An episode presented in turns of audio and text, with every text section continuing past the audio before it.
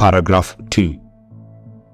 Saints by profession are bound to maintain an holy fellowship and communion in the worship of God, and in performing such other spiritual services as tend to their mutual edification, as also in relieving each other in outward things according to their several abilities and necessities. Which communion, according to the rule of the gospel, though especially to be exercised by them, in relation wherein they stand, whether in families or churches, yet as God offereth opportunity, is to be extended to all the household of faith, even all those who in every place call upon the name of the Lord Jesus.